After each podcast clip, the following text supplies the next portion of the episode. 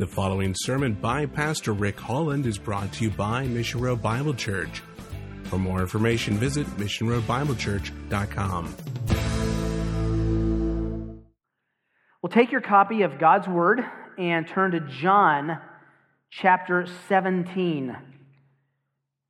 17th chapter of John. It makes me sad to know that there are only, only a few more times that we're going to be able to say that. We're quickly closing in on the end of this study of John 13 through 17 that we began almost a year ago this month. You'll remember that this is the prayer, the final prayer that Jesus is uttering with his disciples just outside the Garden of Gethsemane, where he'll go and face his final moments before the Father, and where the real rejection of the Son by God the Father, where he forsakes him, ultimately manifest by Jesus quoting Psalm 22 the next afternoon My God, my God, why have you forsaken me? That will happen moments from what Jesus is praying here in John 17. This is precious and sacred and holy ground. And we come to a very interesting part of Jesus' prayer this morning. This is this is odd by every measure, odd by every standard, and it proves again that the Lord thinks and prays so fundamentally different than you and I do. Because he prays specifically for the disciples, and he commends them. He commends this group of men who have not gotten it, who up and just until uh, a few hours before have been arguing about where they would sit in the coming kingdom while he's explaining to them he's about to die. And in the midst of all that, Jesus finds a reason to commend them. Let's set these verses in our minds together. Follow along as I read verses 6 through 8 of John 17. Jesus, praying, says, I have manifested your name to the men whom you gave me out of the world, that they were yours, and you gave them to me They've kept your word. Now they have come to know that everything you have given me is from you. For the words which you gave me, I have given them, and they received them, and truly understood that I came forth from you. And they believed that you sent me. What do you want to do when someone says something like this to you Hey, I heard someone talking about you, and they had really complimentary things to say about you. Is your next question, Hey, what's for dinner? I mean, don't you want to know what did they say? And that's always awkward. I mean, how do you say, Well, I want to know what they said because I. I like being commended. I have never met anyone who says, oh, maybe Eeyore. I don't like being commended. Hate encouragement. Might make me feel good about myself, may make me feel good about the Lord or the gospel. I just don't like it. Of course, we like to be commended, we like to be complimented. And if you found out someone was saying that about you to someone else, your instant knee jerk reflex would be, What did they say? Take it to a higher level. What if you heard someone say something like this at the office Hey, so and so was talking to our boss the other day, and they were saying such gracious and kind and complimentary things to you. You would not only want to know what was said, but you'd be super glad they said that to the person they said them to, wouldn't you? Now take it to the highest level possible. What if God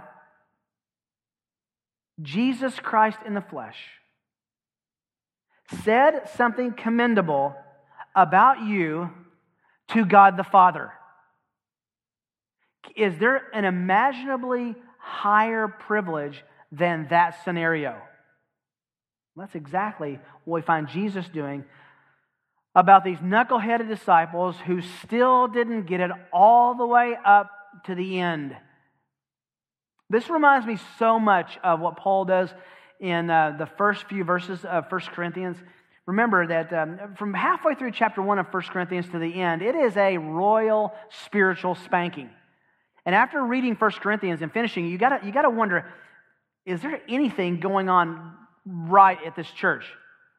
I mean, you have massive immorality. You have people bickering over the leader that they follow. You have a, a wrong use and a prideful use of spiritual gifts. You have um, uh, the abuse of liberty, people uh, taking advantage of, of others' liberality, and people taking advantage of, of people who are weaker and influencing them to do other things that were wrong. You have people who are criticizing Paul. And yet he begins 1 Corinthians, 1 Corinthians by saying, What an amazing ministry and life you're living. It's a simple principle there, isn't there? To find the things that are good. I know that in my own parenting, it is so easy for me to isolate and identify things that my boys have done wrong while equally ignoring things that are commendable. Jesus didn't fall into such a trap. We see him demonstrating that here in the verses before us in that he speaks to God the Father about these men in a complimentary, commendable way. And here's what we know if he spoke about them in that way, knowing their background, and we have these elements that they were exhibiting of, of a commendable nature before the Lord, if we have those in our lives, we can be assured that Jesus, in a wonderful, divine, proud way, says, They're doing what I've asked them to. In John 17, Jesus is praying out loud in front of his disciples. As we've said over and over, this is a unique prayer. No human could ever pray this way to be restored to the glory that he had before the foundation of the world. In chapter 3 in chapter excuse me, in verse 3, he actually prays in third person. This is eternal life that may know you, the only true God, and Jesus Christ whom you sent. No one prays in third person. I don't pray about, uh, about myself and say, Lord, and Rick Holland. No, what? that's weird. That's awkward. It wasn't for the Son of God. He's praying so these men would hear and know what he's praying. But he prays both for their ears and the Lord in a way that you and I can't. Isn't it easy when we're praying aloud to so easily think of what we're saying and how that sounds to the people who are hearing us pray out loud? Without thinking as much about what we're saying and how it sounds before the throne of grace. Jesus didn't have that kind of tension. He could pray for their ears and the Lord's ear at the same time without sin, without conflict. Here he begins praying specifically for the 11 men in the room. And this is what's remarkable. Remember the context. Jesus has told them over and over, I'm going to be crucified. I'm going to be died dead tomorrow afternoon. I, I'm, I'm dying. I'm leaving. I'm going away. And he's prayed in these first five verses about his restoration to divine glory that he enjoyed with the Father before the world began. And from verse 6 on, he no longer prays about himself. If you knew you were hours away from death, wouldn't your prayers concern yourself? Well, they would if we had things to get right before the Lord, things to settle accounts about, things to rejoice in the gospel about. Wasn't the case with our Lord. He was praying about that wistful reunion he was about to have with the Father, and then he spends the rest of the time praying for the 11 men who are in the garden with him and for those who would believe. We'll see in a few weeks, Jesus actually prayed in that prayer for us for believers alive today. This is a record of epic moment. Jesus is praying. We're listening to inter Trinitarian conversation. For 26 verses, we get to hear the Trinity talk within Himself. We're allowed to hear God in flesh pray. It's the longest prayer we have of Jesus and we're allowed to hear and see and peer into the depths of his heart. I'm not sure of everything we know about Jesus that we get so clear an understanding of his thoughts, his feelings, his attitudes as we do in this prayer. The content breaks down into three sections, as we've noted. The first five verses, the Lord prays about himself, his mission, his reunion with the Father. And then from verses 6 to 19, he prays for the 11 men, the 11 disciples who are there in the garden with him. And then from verses 20 to 26, he prays for future disciples. That's when he begins praying for you and for me. Now, the prayer for the disciples is the main part of this prayer. It's the longest section and it's probably the most instructive for us because we get to see Jesus reflect on a relationship he's had with these men for the last three years, what he saw and what he sees, what he wants to commend them for, and what he wants to prepare them for. Remember, in the upper room, he began back in chapter 13 with special instruction, preparing them to live for life with him, without him. He's promised that he would send the Holy Spirit to be with them. He promised to be with him personally. He promised the Father would come, but still he knows the hours ahead would be a shock to all their spiritual sensibilities. They were going to watch their master lose. By all human accounts, everything Jesus had ministered for, everything he had taught, everything he had stood for, was about to come to a screeching, defeating halt. He was about to die, and for three days, the world would think that he was a loser. Add to that, for those three days, the disciples who still didn't get it were going to wonder, what have we done?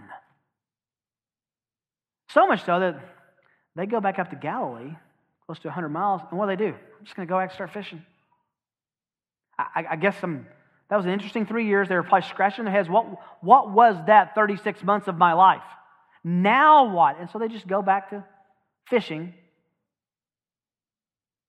Was about to be a shock to them. Jesus knew that, so he prays for them. he prays out loud so that they would hear his heart for them and what they needed the most. He begins his sweet prayer to the Father about them in the most encouraging commendation I can imagine, knowing what the gospel accounts tell us about these men. As we consider this commendation, this, this compliment set that Jesus gives the Father about his disciples, I think we can hear the echo of what pleases the Lord and how we too can be commended by the resurrected Lord Jesus when we find out what these men did that caught and kept the eye of the Savior.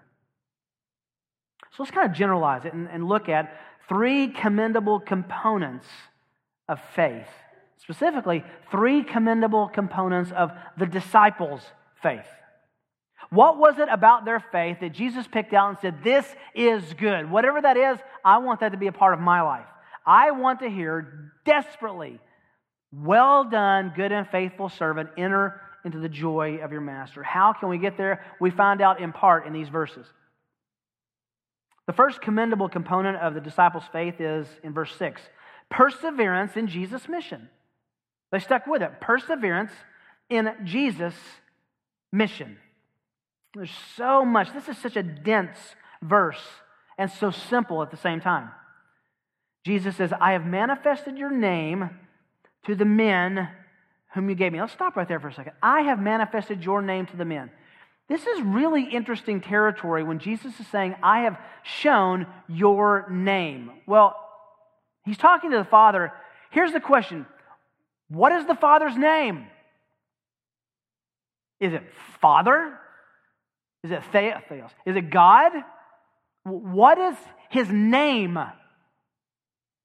Would you expect him to say some surname, some first name? What does it mean that, that Jesus has manifested the Father's name to these men? Well, in that, this is a great point where we have to say, what does it mean when Jesus talks about the name of the Father or His name, doing things in the name of someone, specifically in the Father and the Son. What does that mean? The word name really is a, is a catchphrase for the entirety of their existence who they are, what they're like. Son of God, do things in my name. The Father, do things in His name. So when Jesus says, I manifested your name to the men whom you gave me, He's not saying, I told you the secret way to spell Yahweh. What He's saying is, I demonstrated to you the name of the Father, which is the same thing as saying, I showed you what he's like. Names are scary. Do you realize that every time someone mentions your name in any context, that when someone hears your name, an entire personality instantly pops into their mind? You got to wonder, what, what's my reputation? When someone says my name, Rick Holland, to someone else, the, the instant they hear my name or your name, the totality of who you are in reference to your person and reputation and your character and your work instantly in a nanosecond is communicated.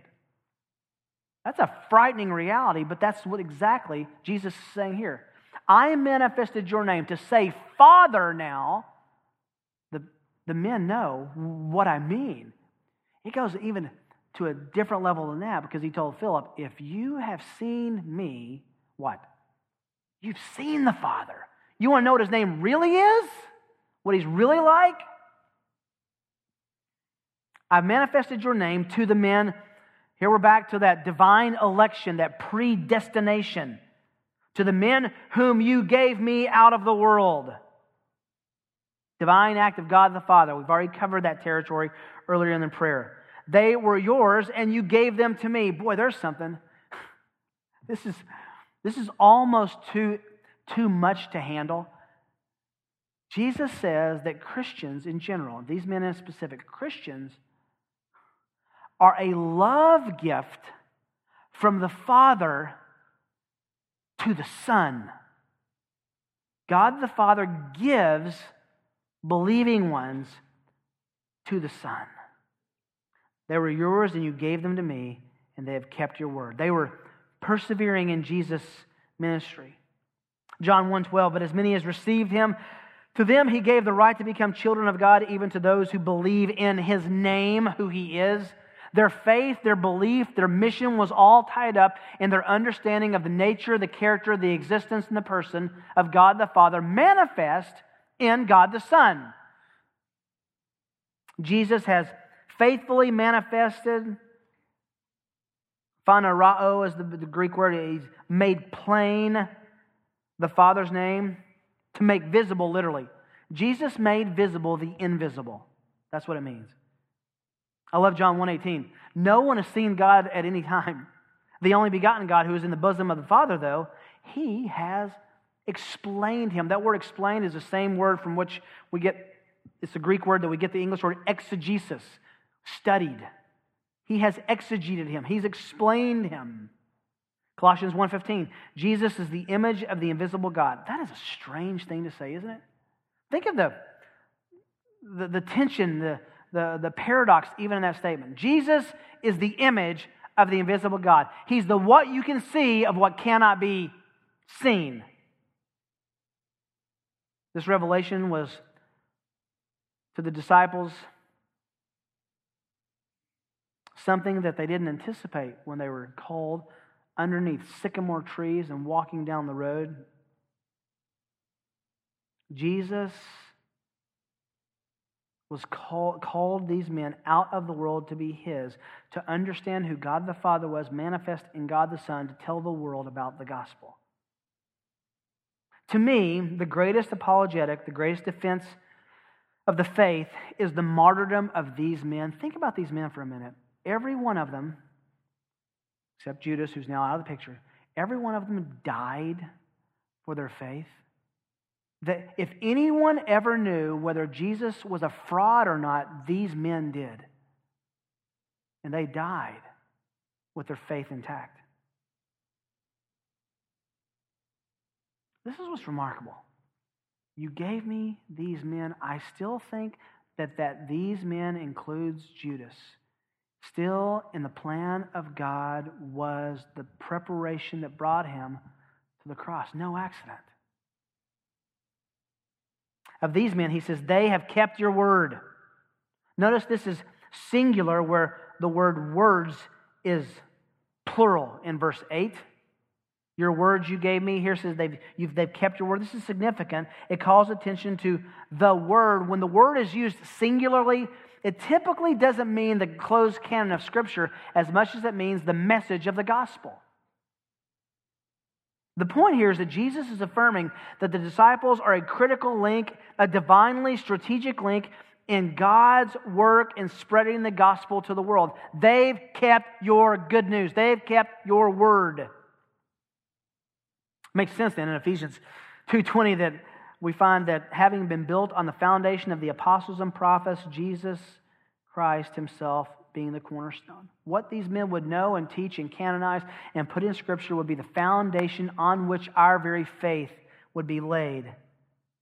Ephesians 3 5, in which other generations was not known to the sons of men, as it has now been revealed to his holy apostles and the prophets in the Spirit. You know, there's there, there is little I could imagine more encouraging than hearing from Jesus that you've kept his word. I've kept his word. Kept the mission. You're faithful to the gospel. That you're faithful to persevere in the truth, to live out the gospel, to faithfully proclaim the good news, to live in the truth that Jesus died for sinners, and to live in light of forgiveness and to offer that to those who will listen. They stuck with him, and little did they know how prophetic Jesus was being here because they would stick to him not only to the end, they would stick with him to death. Jesus commended them for being faithful to the end, for persevering in his mission. Secondly, in verse 7, second thing he commended them for was recognition of Jesus' divinity. This is really precious stuff. Recognition of Jesus' divinity. Verse 7 says, Now they know, they have come to know, rather, that everything you give, have given me is from, underline this, you. The word now is important. These men have seen and heard incredible things over the past three years with Jesus, but they've not really gotten it until this moment. They are starting to put the pieces of the puzzle together. It's really interesting in divine providence how they don't really get it, they don't really understand, they don't really process Old Testament, New Testament, Old Covenant, New Covenant truth until right now they start getting it, writing the, uh, asking the right questions, and then Jesus dies. And for three days, they are suspended in what in the worldness? How do we figure this out? Then he would rise from the dead then he would have time with them to explain what they were now called to do, and he would ascend in the book of Acts and leave their presence a final time. I think there's a sense as well that Jesus is looking ahead to the coming days when they will witness his sufferings and resurrection. That's why he says, Now they've come to know that everything you've given me is from you, Father. There's a, there is that connection that I'm not just a prophet, I am your son. The veil is beginning to drop and the curtain is pulling back. Jesus has never been more explicit about his identity than he has in the upper room and walking down the banks of the Temple Mount. So much so that finally they, the disciples say, What? Now he's speaking plainly to us. No more parables, no more illustrations. He's speaking to us straightforwardly. Verse 5 alone would have been mind bending, and Jesus just blatantly calls himself the Messiah in verse 3. The disciples have moved now from thinking that Jesus is special to knowing that Jesus is God. That transformation must take place in the life of anyone who would be truly converted. Jesus isn't just special. He's not just neat. He's not just a good guy. He didn't just say neat things that were written in a book that we can quote. Salvation means we affirm that Jesus is God. Not a God, not a little God, not a manifestation or a phantom, but God in flesh. I love the fact, I love the fact, Aaron, that, that you um, included the song even from Christmas. What child is this? That's the question. What child is this? You cannot, you cannot divorce Christmas from Easter or Easter from Christmas. Without Easter, Christmas is just a sentimental story about a little kid who, He was wrapped in swaddling clothes and lying in a manger. It just sounds like it needs music behind it, doesn't it? That's kind of a sentimental story. But on the other side, Easter without Christmas is a story of just a really sad account of a, of a good guy who got killed. Christmas answers who it was who got killed. It answers that for Easter. Easter answers for Christmas what child is this? He's the Messiah who would die for sinners who would believe. What they saw in him was far more than a masculine man. It was God the Father. Jesus' identity as God was at the core of their understanding of him. It's at the core of the gospel. Let me say it as clearly as I can. If you deny Jesus as God, it is impossible to be saved. He is not just a good guy and a great Savior, He is God in the flesh. So, do you believe that Jesus is God? Not, not just a part of God, but what, what he told Philip if you've seen me, you've seen the Father. They recognized finally Jesus' connection to the Father and his true identity. Jesus commended them for that. You understand who I am. If that's what he commended them for, all the better that our life should be a study in Christology, shouldn't it? There should be nothing more interesting to a believer than Jesus. He should be the object of our our most strained curiosity. What is he like? What did he do? Why did he say that and not that? Why did he say it like this? Why did he confront this guy and be gracious to this guy? What is God like? What would it be if God were a man? It's almost as if for 39 books and a few thousand years, God said, Here's my law, obey. Here's my law, obey. Do this. I'll manifest myself in here and in there, but obey, obey, obey. And it's almost as if by the end of the Old Testament, man puts his fist up and shakes it at heaven and says, If you think this is so easy, come down here and do it yourself. And he did. He did it, fulfilling the law in every category. Jesus commended them. You know who I am. There's a third commendation that the disciples receive in this prayer reception of Jesus' instruction. This is so practical for you and me. Reception of Jesus' instruction. He says, For the words which you gave me, now we move from the word, which is the gospel, to the words, which were all that he spoke. Now, the words which you gave me, I have given to them and they received them and truly understood that I came forth from you, and they believed that you sent me. Don't miss the fact that Jesus' identity and Jesus' revelation were tied one to the other. They understood, I am from you, and you sent me because of what I said. And what I said pointed them to you, who pointed back to me. It's a remarkable accent in the Trinity. I, I've told you the story probably 10 times. Let me tell it again. Of having a conversation with one of my sons about who do you think about, Dad, when you, when you think about God in heaven? What a great question. When you think about God in heaven, which member of the Trinity do you think about? Great question. It's not as important a question, though, as which member of the Trinity is put in the accent position in heaven. And you find the same accent in the book of Revelation in heaven as you do in Jesus' life. We found out in John 14 and in John 16 the Holy Spirit's primary role is to point to the Son. When God the Father shows up in the Mount of Transfiguration, Caesarea Philippi, in Matthew chapter 17, he says, This is my beloved Son. Listen to him. There's a, uh, an interesting article that, uh, if I can just be so personable with you for a second.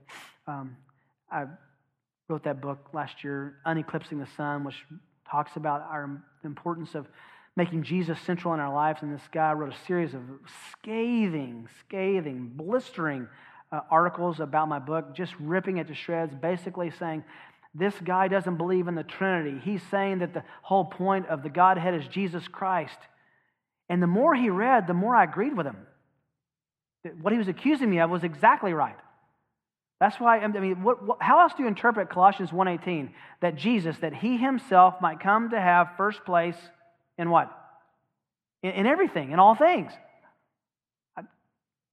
That doesn't mean we negate the Father, because Jesus shows us the Father. That doesn't mean that we negate the Spirit. The Spirit is the one who opens our mind to the Word of God to understand the Father and the Son. They received Jesus' instruction. The words you gave me indicate what Jesus had taught, what he said. It was the God given message. Notice the threefold response of the disciples to Jesus' words. First, they received the words. Unlike the chief priests, the Pharisees, and the scribes, they received them as God's words. Second, they understood or they came to know. That was the fact that they saw that Jesus spoke words that were of divine origin. And thirdly, they believed. They believed that Jesus was sent from the Father. These are the starting blocks for understanding anything in the gospel receive, understand, believe. Repeat. Receive, understand, believe. That's you want to keep repeating that in your life. I receive the word, I understand the word, I believe the word. The seminal issue here is faith, increasing our faith that believes things we cannot see. I mean, think about this for a minute. Do you believe, do you really believe that a man was crucified on a cross, three days later rose from the dead, that that man who is God is sitting at the right hand of God the Father praying for you right now? Do you really believe that? If you do, then you have exercised faith. Because there's no way you can prove that. That's why we walk in this world by faith, and one day it will be What a day that will be. Takes us back to the, the issue. Let me just give you a really quick tour. I cannot let this go. John 1 7. He came, Jesus came as a witness to testify about the light so that all might believe through him, I have faith. We've already mentioned it, John 1:12. But as many as received him, to them he gave the right to become children of God, even to those who believe, I love this, in his name and who he is and his character and what he did. Chapter 3, verse 16. Ever heard this verse? For God so loved the world that he gave his only begotten Son, that whoever does what? believes in him shall not perish but have eternal life. Look down at verse 18. He who believes in him is not judged. He who does not believe has been judged already because he's not believed in the name of the only begotten Son of God. It's all about faith, it's all about belief. Look at chapter 5, verse 24. We could go on and on. Let's just stop here. Truly, truly, I say to you, he who hears my word and believes him who sent me has eternal life and does not come into judgment, has passed out of death into life. There is an underlinable verse in your Bible if I've ever seen one. It's belief, hearing the word, believing, understanding it. Do you believe? Will you? Will you believe? The alternative is to believe in that this world is this is it. This is the beginning and end. This is all there is. Or will you believe that there is a life after death and a God before whom we will stand and give an account for our lives without any hope of fixing our sin except that Jesus would cover it by his own substitution as our Savior? In that, I just. It's hard not to even smile or laugh. God treats Jesus as if he lived my wicked life and crucifies and kills him so that he could treat me as if I had lived his perfect life and be accepted into heaven. That, my friends, is very good news. You say, prove it. He rose from the dead. That's the proof. That's the authenticating seal of the gospel. He rose from the dead, of which there were over 500 witnesses. Now, when you back up, what's, what's amazing to me is to study the disciples over the last few chapters before chapter 13, especially in Mark 10, who are just ridiculously selfish, overwhelmingly short sighted. Their theology is suspect.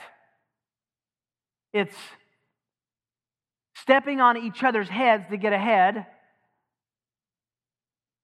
And Jesus, in his final prayer for them, finds the good things to pray about. Is there a parenting lesson there? Is there a discipleship lesson there? Is there a youth ministry or a college ministry lesson there? Is there a children's ministry there? Is there a friendship lesson there? How much could we really cr- criticize each other about? And the answer is a lot. A whole lot. In fact, the more you get to know each other, the more you'll have to criticize. And no one knew these men like the Lord, and when it came time to pray, he commended them. He commended them. Such a lesson about prayer and encouragement there. You cannot bad attitude someone into a good attitude. Just impossible. Jesus didn't try to bad attitude them into a good attitude. You know, he did. In front of them, he spoke favorably about them to God the Father. And you've got to wonder months, years, decades after this, they're probably processing this over in his mind as John is recording this, who knew his own life, had to scratch his head and say, Unbelievable grace that Jesus would find commendable points of interest in my life. Why can he do that? Why does he see that? Because God sees the full spectrum. And he understood that these men were going to be not only missionaries, not only spokesmen, not only apostles, they're Christians, just like you and just like me, and for which God sees commendable dimensions of our faith. Listen, if he can find, Paul can find commendable things to say about the Corinthians, there are commendable things we can say about and to one another in prayer and in mutual stimulation and encouragement. Right? Let's make sure that even before we leave today, we, we do a little bit of this commendation. That we exercise some of that body life that I think is intended by implication from here, where we are imitating God the Father, hearing by listening to God the Son, and God the Son by speaking commendable things about one another. And again, in the middle of all this, remember, Jesus is about to die. And he's praying unselfishly for others. How much of our prayers involves the spiritual well being of the people we know and love? May that increase all the more as the day does draw near. Father, we have been confronted and humbled by the example of your son, who in his most trying hour demonstrated unbelievable selflessness, divine selflessness, dependent selflessness, and also had a perspective of seeing commendable objects of the disciples' faith. Give us eyes to see those kind of realities in one another. Give us hearts that pray for and about those realities in the people that we love. Convict us to pray with others so that they too can hear what we're saying to you about them. I do beg, Father, that if we have people in our building today who this is foreign language to, who really don't understand what it means to be a Christian, to come to this church. Use the people around them. Use an interaction in the prayer room, a conversation at lunch. Use your word to demonstrate that your love flows and pours out on those who, who will believe that you've died for their sins and in their place. We're thankful for the good news that is ours because of Christ and contained in your word, in the pace at which we can just dive deep into the realities of your saving grace. Pray this in Jesus' name. Amen. You've been listening to a presentation of Mission Road Bible Church in Prairie Village, Kansas. For more information, visit missionroadbiblechurch.com.